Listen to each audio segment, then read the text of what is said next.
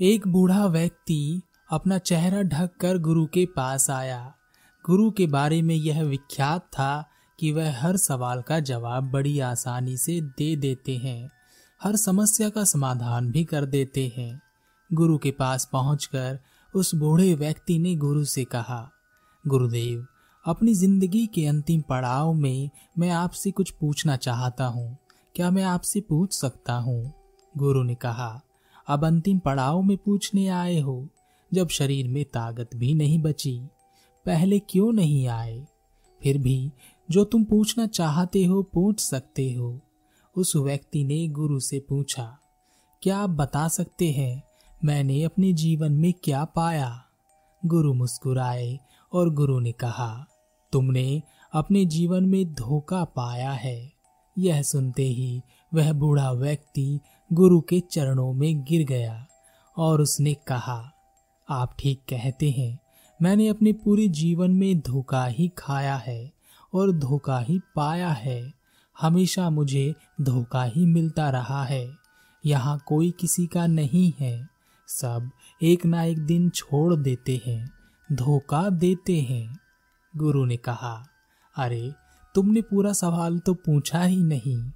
क्या यह नहीं जानना चाहते कि किसने तुम्हें धोखा दिया है? उस व्यक्ति ने कहा, मैं जानता हूँ, मुझे किसने धोखा दिया है। एक एक व्यक्ति का नाम मुझे याद है। किसने, कब और कहा मुझे धोखा दिया है, सब याद है। गुरु ने कहा, लेकिन एक धोखेबाज ऐसा भी है, जिसके बारे में तुम नहीं जानते, जिसने तुम्हें बचपन से लेकर आज तक और अभी तक तुम्हें धोखा दिया है और धोखा दे रहा है। और जब तक तुम्हारी सांस चलती रहेगी, वह तुम्हें धोखा देता रहेगा। वह बूढ़ा व्यक्ति चकरा गया और उसने सोचा, ऐसा कौन है जिसे मैं नहीं जानता और जो मुझे बचपन से आज तक धोखा दे रहा है? उसने गुरु से कहा, ऐसा कौन है जिसे मैं नहीं जानता और जो मुझे धोखा दे रहा है? कृपया बताएँ। गुरु ने कहा, लेकिन राजन, पहले आप मुझे यह बताएँ कि आपने चेहरा क्यों ढक रखा है? गुरु के मुख से राजन सुनते ही वह बूढ़ा व्यक्ति अचंभित रह गया और उसने कहा, गुरुदेव, आपको कैसे पता चला कि मैं एक साधारण व्यक्ति नहीं, बल्कि एक चक्रवर्ती सम्राट हूँ? गुरु ने कहा, वाणी सब बताती है। सबकी वाणी अलग होती है। आपकी वाणी में झलक रहा है कि आप राजा हैं। आप मुझसे क्या चाहते हैं? उस बूढ़े राजा ने कहा, यह पास ही में सात पेड़ हैं। जब तक मेरे शरीर में ताकत थी, मैं युवा था, शक्तिशाली था, तब मैं उन पेड़ों पर अपने एक ही बाण से निशाना लगा सकता था। मेरा एक ही बाण उन सातों पेड़ों के पार हो जाता था, लेकिन आज मेरे हाथ कांपते हैं। मेरा निशाना नहीं लगता। एक पेड़ पर भी सटीक नहीं बैठ रहा। सात पेड़ कैसे पार होंगे? मैं रूप बदल कर प्रयास कर रहा था। लोग देख रहे थे और हंस रहे थे। वह कह रहे थे कि यह कार्य केवल हमारे राजा कर सकते हैं और यह बूढ़ा पागल हो गया है। इसका दिमाग खिसक गया है। निराश होकर मैं आपके पास चला आया। निराश होकर मैं आपके पास आया। यह जानने कि मैंने जीवन में क्या पाया। गुरु ने कहा, चलो मेरे साथ, उन पेड़ों के पास चलते हैं। गुरु और वह बूढ़ा राजा उन पेड़ों के पास पहुँचा। गुरु ने कहा, राजन, फिर से निशाना लगाइए। राजा ने अपना चेहरा छिपाकर फिर से निशाना लगाना शुरू किया। लेकिन एक भी निशाना सटीक नहीं बैठ रहा था। एक भी तीर पेड़ में नहीं घुस पा रहा था। राजा ने कहा, देखा आपने, मैं कमज़ोर हो चुका हूँ, मेरी शक्ति छीण हो गई है, अब यह मेरे बस का नहीं है। गुरु ने कहा, ऐसे नहीं, अपनी योद्धा वाली पोशाक में आइए, रथ पर आइए, अपने उसी धनुष बाण को लेकर आइए जिसका इस्तेमाल आप करते आए हैं। एक राजा की तरह आइए। बूढ़ा राजा वापस गया और अपने कवच पहनकर वापस आ गया और एक योद्धा की तरह आया, रथ पर आया, अपने धनुष बाण लेकर आया। उसे देखते ही सभी जनता उसकी जय जयकार करने लगी। उन्होंने कहा, हे शूरवीर योद्धा, आपकी जय हो। हे शक्तिशाली योद्धा, आपकी जय हो। हे हमारे राजा, आपकी जय हो। आप ही शक्तिशाली हैं। आपसे अधिक कोई शक्तिशाली नहीं है। ऐसा कोई नहीं है जो इन पेड़ों को एक साथ गिरा सके। आपके अलावा यह सब सुनते ही राजा अंदर से अकड़ गया और वह रथ से उतरा। उसने अपना धनुष बाण उठाया और तीर चलाया और एक ही बार में सातों पेड़ों को भेद दिया। ऐसा करते ही वह अकड़ कर खड़ा हो गया। जनता ने उसकी वाह वाह की। उसके शरीर में जैसे नई ताकत आ गई। कांपते हुए हाथ अब सटीक हो गए थे। आवाज़ जैसे गर्जना करने लगी। राजा वापस अकड़ते हुए अपने रथ में चढ़ा और वापस अपने महल चला गया।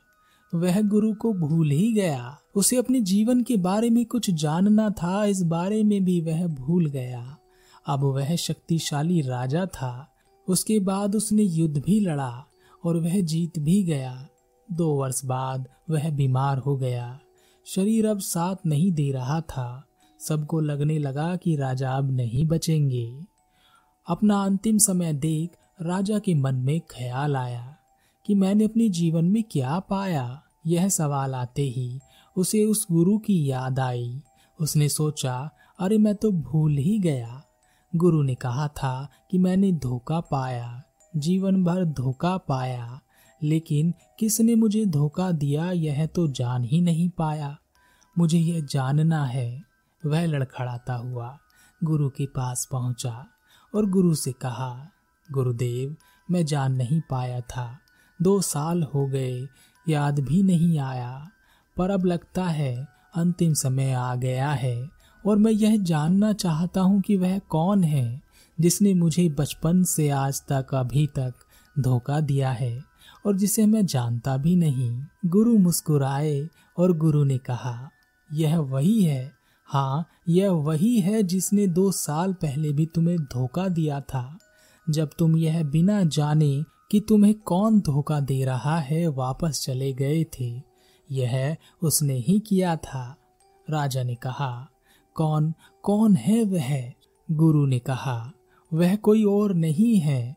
तुम्हारा मन है, जो तुम्हारे जन्म से लेकर अब तक तुम्हारे साथ है, जो तुम्हारी ताकत भी है, जिसने तुम्हें बनाया है, जिसने कहा है कि तुम शक्तिशाली हो, जिसने तुम्हें अनगिनत युद्धों में जीत दिलाई है, जो तुम्हें कहता है कि तुम ज्ञानी हो, जो तुम्हें कहता है कि तुम सुंदर हो।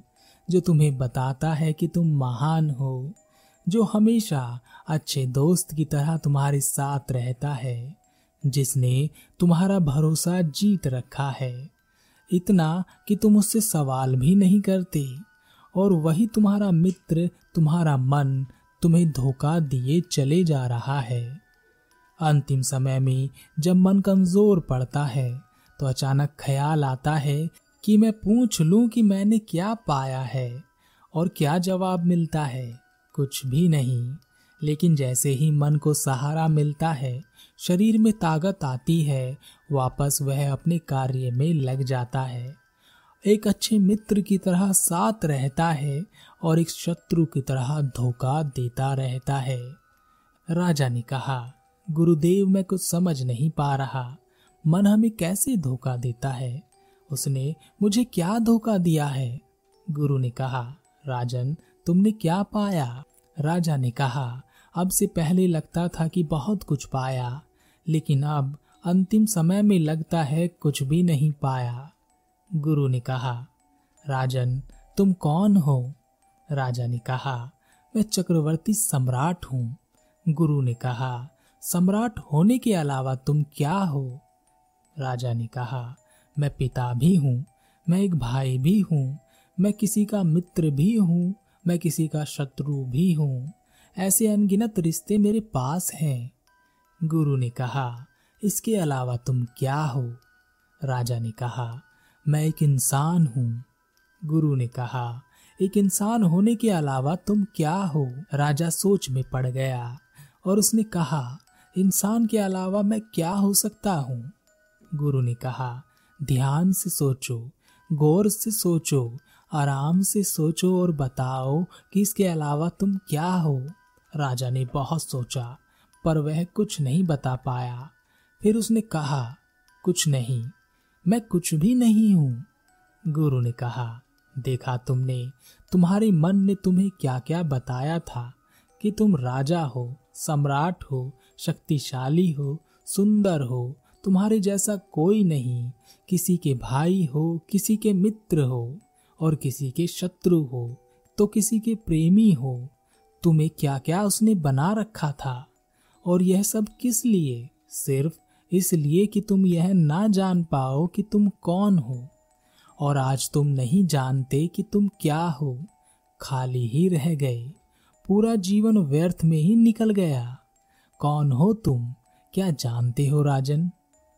राजा ने कहा, नहीं, मैं बिल्कुल खाली हूँ, कुछ नहीं पता, नहीं जान पाया पूरे जीवन में क्या हूँ मैं। गुरु ने कहा, तुम्हारा मन तुम्हें धोखा देने में कामयाब रहा। राजा ने कहा, मन ने अब तक धोखा दिया है तो क्या हुआ? मैं अब अपने आप को जानने की कोशिश करूँगा। गुरु मुस्कुराए और गुरु ने कहा, मन को काबू करने के लिए शक्ति की आवश्यकता पड़ती है। और वह अब तुम्हारे पास तुम्हारे शरीर में नहीं बची है। दो वर्ष पूर्व तुम्हारे शरीर में शक्ति थी। शायद तब तुम कुछ कर सकते थे, लेकिन अब अंतिम समय में क्या करोगे? ना तो शरीर में इतनी शक्ति है कि वह मन को पढ़ सके, और ना उतना समय है कि तुम कुछ जान सको। राजा मुस्कुराया, और राजा ने कहा, मैं मूर्ख था जो अपने आप को सम्राट समझ रहा था। मैं तो भिकारी निकला, लेकिन फिर भी आपका बहुत धन्यवाद। यह दिखाने के लिए, यह बताने के लिए, और मुझे इतना ज्ञान कराने के लिए कि मेरे पास कुछ नहीं है। मैं कुछ नहीं जान पाया। मेरा भ्रम तोड़ने के लिए आपका बहुत धन्यवाद। मुझे खुशी है कि मैं अपनी दरिद्रता को देख कर मर रहा हूँ। गुरु ने कहा, वास्तव में बचपन में जो जीवन तुमने शुरू किया था, वह आज शुरू हो रहा है। जानने का जीवन, पहचानने का जीवन, अपने आप को समझने, और मैं कौन हूँ यह पता करने का जीवन। राजा ने हँसते हुए वहीं प्राण त्याग दिए। लोग आज भी उसे चक्रवर्ती सम्राट ही कहेंगे, मगर वह राजा जानता है कि वह कभी कुछ नहीं हो सका। हमारा जीवन भी कुछ ऐसे ही चलता है। जब तक शरीर में जान है, ताकत है, हम जवान हैं, युवा है, तब तक हम कभी यह नहीं सोच पाते कि हम कौन हैं। और कभी ऐसा सवाल आ भी जाए तो हमारे पास हज़ारों उत्तर होते हैं। किसी के सुने सुनाए उत्तर, कहीं से पढ़े हुए उत्तर, किसी महान व्यक्ति के बताए गए शब्द, उन्हें गुनगुना लेते हैं, अपने आप को समझा लेते हैं। और यह सब आपको इस भ्रम में बनाए रखता है कि आप कुछ जानते हैं, पर सच मानिए कि आप कुछ भी नहीं जानते। शरीर जब बूढ़ा होने लगता है, बीमारियाँ लग जाती हैं, शरीर में शक्ति नहीं बचती, लेकिन तब भी मन जवान ही रहता है। हम अंतिम समय में भी मन के धोखे में फंसे रहते हैं। कुछ ही लोग होते हैं जो यह सोच पाते हैं कि मैंने क्या पाया। क्या आप जानते हैं कि आपने क्या पाया? मन एक अच्छा मित्र हो सकता है। उसे आपका शत्रु मत बनने दीजिए। वह आपको बाहरी संसार में पहचान दिला सकता है। तो वही आपको आपके अंतर में भी उतार सकता है। लेकिन इसके लिए शरीर में शक्ति की आवश्यकता पड़ती है। तो जब तक तुम्हारे शरीर में शक्ति है, उस शक्ति का उपयोग कर लो। अपने आप को जानने पर ज़ोर दो। इसका मतलब यह नहीं है कि सन्यासी होकर या घर बार छोड़कर कहीं भाग जाए। यह भी एक भ्रम ही है, जो मन तैयार करता है। इसलिए अपने आप को पढ़ो, अपने आप को समझो, सब समझ में आएगा।